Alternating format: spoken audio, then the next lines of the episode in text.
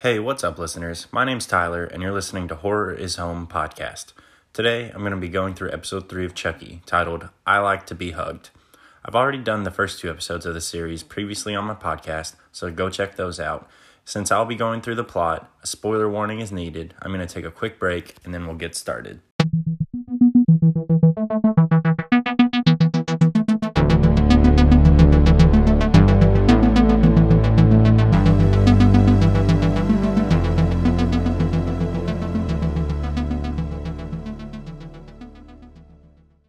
Quick reminder of last week's episode, Jake returns to school after his father's death. One of his bullies, Oliver, invited him over to a Halloween party.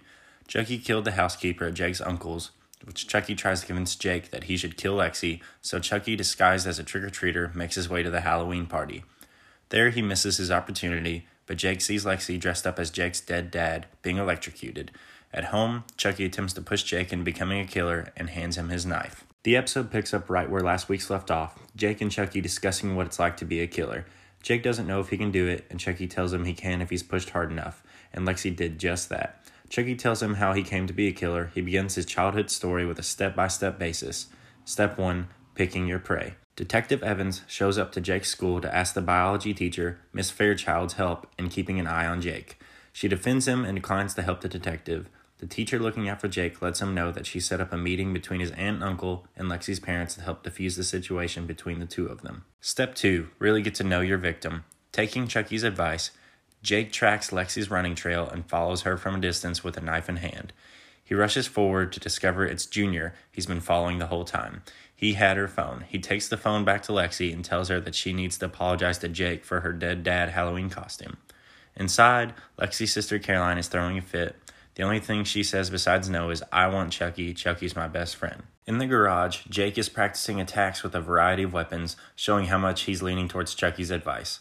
Lexi approaches with a half-hearted apology, then asks for Chucky to give it to her sister. He tells her no, and they both storm off. In his room, Jake stabs one of his sculptures repeatedly, which Chucky offers to fix the Lexi problem and takes the butcher knife. At Devin's house, in his room, we hear him working on his podcast. We find out that he was recording his conversation with Jake earlier. His mom overhears and comes into the room to tell him that they cannot be friends anymore. Jake brings Chucky to Lexi's to give to Caroline. Inside, they're playing with the parents in the same room, which Chucky whispers to Caroline that he wants to give Lexi a hug. Lexi and Caroline are watching T V when she gets up. Chucky trailing behind her with a knife, she opens the door to Oliver, Devin, Junior, and several other classmates for a party, so Chucky quickly turns to hide. Meanwhile, at the parent-teacher conference, Logan is waiting on a late breed to arrive. Miss Fairchild brings it to the parents' attention that Lexi has been bullying Jake and shows the video of her dressed up as Jake's dad, Lucas, at the Halloween party. Logan very calmly asks how they could let her do that, and the principal interrupts, asking them to talk to their kids at home about moving forward. At the graveyard, Jake visits his mom's grave, saying it never got better, and apologizes to his dad's grave about not being who he wanted him to be. Lexi shows a softer side as she sings Don't Fear the Reaper to her little sister falling asleep.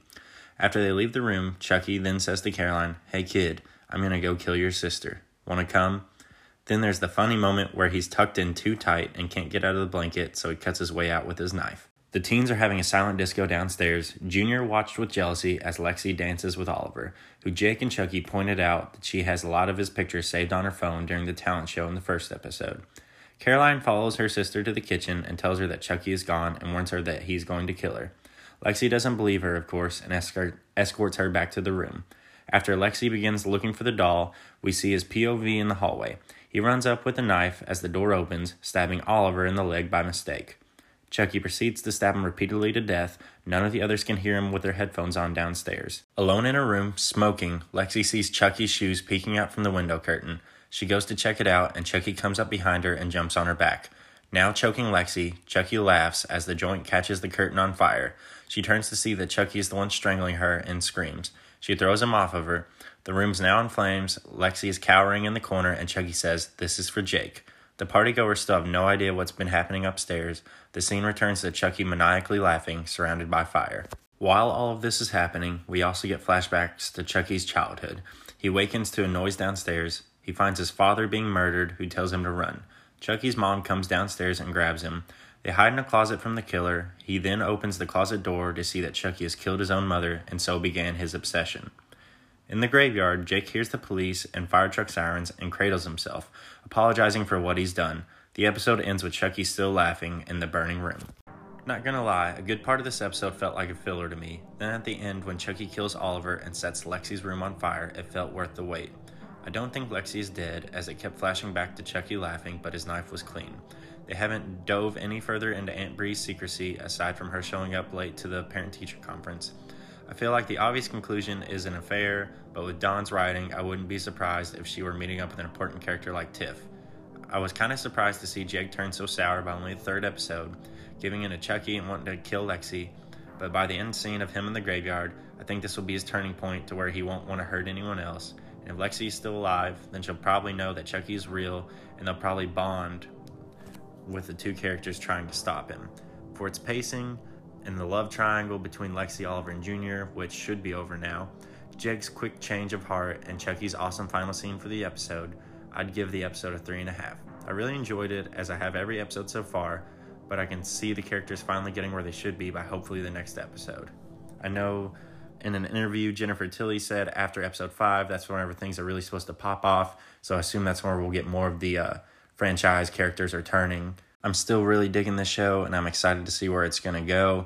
To me, so far, it's been one of the best horror movie to T V show adaptations, so I'm just really enjoying it. That wraps up today's episode. I might have missed a few Easter eggs. If I did and you know of any, feel free to let me know on Instagram. Send me some recommendations on what you'd like to do for future episodes. Tell me what you like or don't like. Follow me at, at Horror is Home. I also now have a Horror is Home Facebook page as well. Like the page, and I'll be posting episode updates on there. Until next time, I'm Tyler, and thanks for listening. Horror is Home.